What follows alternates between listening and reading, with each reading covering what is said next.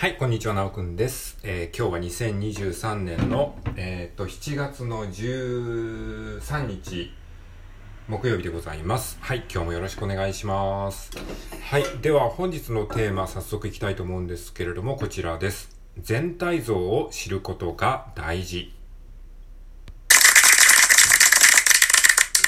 はい、ありがとうございます。ということでね、あの、今日はね、全体像が知ることが大事だよっていう話をしていきたいと思います。いや、ほんとね、全体像をね、知っておくってすごい大事なんですよ。これは何にでも言えるんですけれども、あのー何か物事を始めるときとかね、えー勉強し始めるときに、あの、最初にね、ざっくりとね、全体像を知っておくと、結構ね、進むときに、えー止まりづらいというかですね、まあ、効率よく進めるっていう感じなんですよ。まあ、こういう風に言ってるとね、抽象的な話なので分かりづらいと思うので、あの、まあ、具体例を交えながらね、話していきたいと思うんですけれども、まあ、分かりやすい例えで言うと、歴史の勉強ですね。あの、世界史とか日本史とかね、歴史ってあるじゃないですか。で、歴史の勉強をするときに、最も大事なのは何かっていうと、あの、最初に全体像を知ることですね。ざっくりとした歴史の流れを先にね、知っておくんですよ。あのー例えばですね、入門書、えー歴史の入門書、これ一冊でわかる歴史の入門みたいなそういう本とかってあるじゃないですか。そういうその薄い本ですね。まあ薄い本っていうか浅い、浅い本ですね。そのあんまり深く、深掘りしてないで、ざっくりと歴史ってこんなもんだよってわかる入門書みたいなもんだったりとか、あとはなんかこれ一冊でわかる漫画、日本の歴史とか、まあ一冊ではわかんないけど、まあその漫画でね、あの学べる入門書とかそういうのあるじゃないですか。で、そういうのを読んで、あの、大体、あ、こういうものかっていう概要ですね。概要をね、知っておくことがね、すごい大事なんですよね。そうすると、個別のその、例えばね、その縄文時代とか、えー鎌倉時代とか、えーまあ、世界史で言うんだったら大航海時代とかですね、まあ、産業革命とかいろいろあるじゃないですか、節目のね、事件が。それが、あの、これが全体の中でどういう役割を持ってるのかっていうのが大体分かってるわけじゃないですか。だから、その、産業革命のことを深く勉強した時にも、まあ、これがあれにつながるんだなっていうのが、まあ、なんとなく分かってるので、もう深く学べるわけですね。で、これをやらないで、いきなりこう、詳細から勉強してしまうと、いきなり縄文時代がうんたらかんたらって言われても、なんか先が長いし、先が見えないみたいな感じになっちゃうじゃないですか。どこまでやればいいのかなえ、まだこ、ここの縄文時代の、えっ、と、4ページ目をこんなに深くやってんのみたいな感じになってしんどくなっちゃうんだけど全体像が先に分かってればあこの縄文時代はまだまだその全体のこのぐらいだなっていうのが分かるからあのー精神的にも楽なんですよね。まあそんな感じですね。歴史の勉強で例えるとね。で、もちろんこれは歴史の勉強のみならず何にでも言えるんですよ。えっ、と、例えば歴史以外の勉強で言うと、英語の勉強とかもそうなんですけども、まあ、英語もね、とりあえずその、まあ、例えば中学英語、高校英語のあたりを復習するとしたら、一回その、えー、例えば中学英語だ、だとしたら、まず中学英語の全体像がわかる本とか、そういうのも、まあ、歴史と同じであるじゃないですか。あの、これ一冊でわかるよみたいな本が。でもこれ一冊ではわかんないんですけど、まあ、それを見ると大体全体がこんな流れだよって、中学英語ではこんなことをやりますよっていうのがわかるので、それを一回通して読んでおいて、それから個別のその項目を深掘りしていく。そういう風にすると、えーよりこう理解が深まるっていうね、ことがありますね。はい。なので、もう全体像をね、先に理解する。それから全体をざっくり理解してから詳細を、えー理解していく。そういう流れに、えー入っていく。そ、その型をね、マスターすることがすごい大事ですね。えーこれはね、あの勉強のみならず、資料作りとかにも言えますね。資料作り。えー例えばあなたがプレゼンをするとします。プレゼンね、何かプレゼンをするとします。その時に、あのこれが、あの、ダメな例が、ダメな例を先に言いますと、例えばパワーポイントみたいなものでプレゼン資料を作るじゃないですか。その時にいきなりパワーポイントを開いて、パワーポイントの1ページ目、ね、あの、表紙のページからいきなり作り始めちゃう人がいるとしますよね。これはね、ダメな例なんですよ。パワーポイントの表紙の1ページ目を一生懸命作って、で、2ページ目を作ってっていう風に、あの、全体像を考えずに、その、えー初めからやっちゃう。まあ普通に考えるとそうやっちゃうじゃないですか。まあそれわかるんですけども、そうすると、あれこれどこまで続くんだろうってなっちゃったりとか、あと途中で、あの、だんだんこの路線を変更したくなってきたりとか、あの、行き詰まったりとかしちゃうじゃないですか。そうすると疲れてしまいますよね。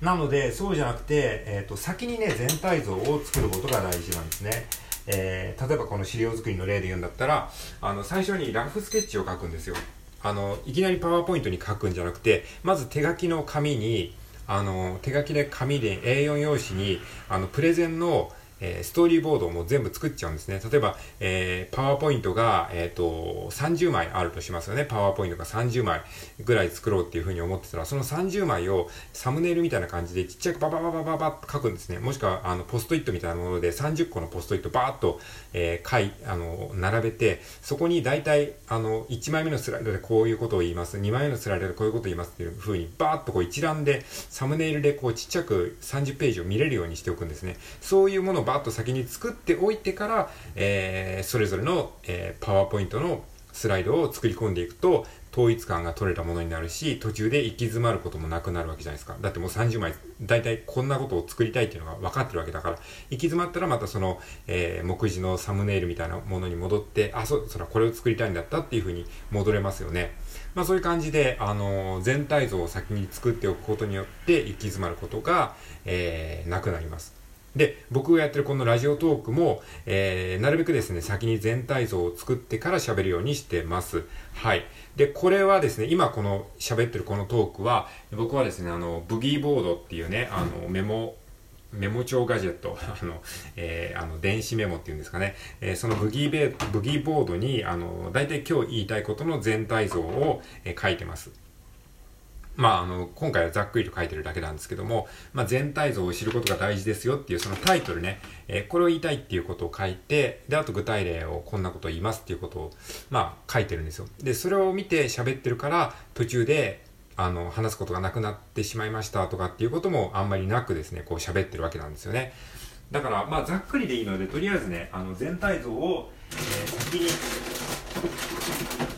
作っておく。ね。プレゼンだったら全体像を先にざっくりと作ってから、えー、喋り始める。とかですね。あと勉強だったら最初に、あの、入門書とか、えー、漫画の入門書とかでもいいので、えー、勉強することの概要をですね、最初にざっくりと掴んでおく。で、概要なんでもちろんね、その、いきなり全部は知ることができないので、ざっくりと掴んでおくっていう、このざっくり感がすごい大事なんですよね。で、その勉強がね、あのー、あんまり上手くない人っていうのは、そのざっくり勉強する途中で、あれこれどういうことなんだろうって思って、そこでこう、沼にはまってしまったりしてしまう人も結構多いと思うんですけれども、それをやっちゃうと、そのざっくりと理解するっていうことの意味がなくなってしまうので、なるべくその立ち止まらないことがすごい大事ですね。わかんないことがあっても、立ち止まらずにとりあえず進むんですね。なんか、あれこれどういうことなんだろう？ちょっとわかんないなと思っても、まあとりあえず一回置いとこうっていう感じで、一回その問題点を置いとく。いい意味で置いておく。で、どんどん先に進んでいって、で、先に進んでいくと、そのわかんなかったことが後からわかるんですよね。あ、これってこういうことだったのかって、その、わかりますかね？全体を理解する。要はジグソーパズルみたいなもんなんですよね。ジグソーパズルって、その一つのピースがわかんなくても、他のピースをはめ込んでいくと、あ、ここにこれが必然的にはまるなみたいなことあるじゃないですか。それと同じで知識においても、あの、最初はわかんなくても、とりあえず先に進んで他のピースをどんどん埋めていくと、後からその、はまらなかったピースがはまるっていう、まあそういったことがあるので、わかんなくてもとりあえず先に進むっていうね、そういう意識はすごい大事ですね。はい。まあそういう感じでね、全体像を最初に理解してから、えー、勉強するっていう、そういう意識。ざっくりと最初に全体像を、えー、学んでから、個別調査に進んでいきましょう。まあこれは本当、えー、プレゼンにしてもそうだし、えー、ね、あのー、資料作りにしてもそうだし、勉強ね、えー、勉強することに関してもそうだし、まあ何にでも応用が効くね、すごい、あのー普遍的な話をしてるので、まあ普遍的な話をしてるがゆえに非常に分かりづらいんですけれども、まあ僕は常にそういうことを意識しながら、えー、いろんなことをやるようにしてますね。はい。だからこのプレゼン、まあラジオトークで言うんだったら、この、まあ全体像っていうのは何かっていうと、まあトークのテーマですよね。全体像を知ることが大事。このテーマで話していきますっていうことを最初に言ってるんですよ。で、これがまさに全体像なんですよね。だからこれを聞いてるあなたは、あ、これは全体像を知ることが大事っていう話をしてるんだなっていうことが、まあ、最初にわかるわけじゃないですか。だから僕の話にもついていけるわけでしょで、これが話が下手な人は、あの、そのタイトルっていうか自分の言いたいことを先に言わずに、その、まあ、要点はこうですよってことを言わずに個別な話をし始めると、聞いてる方も、え、え、これ何の話？みたいになっちゃうし、言ってる本人も、あれ自分何が言いたかったんだっけ？ってなっちゃいますよね。だからそういった意味でも、話す場合も、なるべくこう全体像をですね、最初に示す。全体像っていうのは、えー、今日はこれを言いたいんです。もう全体像っていうのもほんの、ほんの一言ですね、まあ、あの、トークで言うんだったら、えー、タイトル1行、それを説明するために今ね、10分、20分と、えー、20分は喋ってないか、えー、10分半ぐらい喋ってるわけなんですよね。はい。なので、今日言いたいことはね、全体像を最初に、えー、知ること。えー、もしくは全体像を最初に作ること。その上で、えー、個別詳細を作っていきましょうっていうことを言いたいわけですね。はい。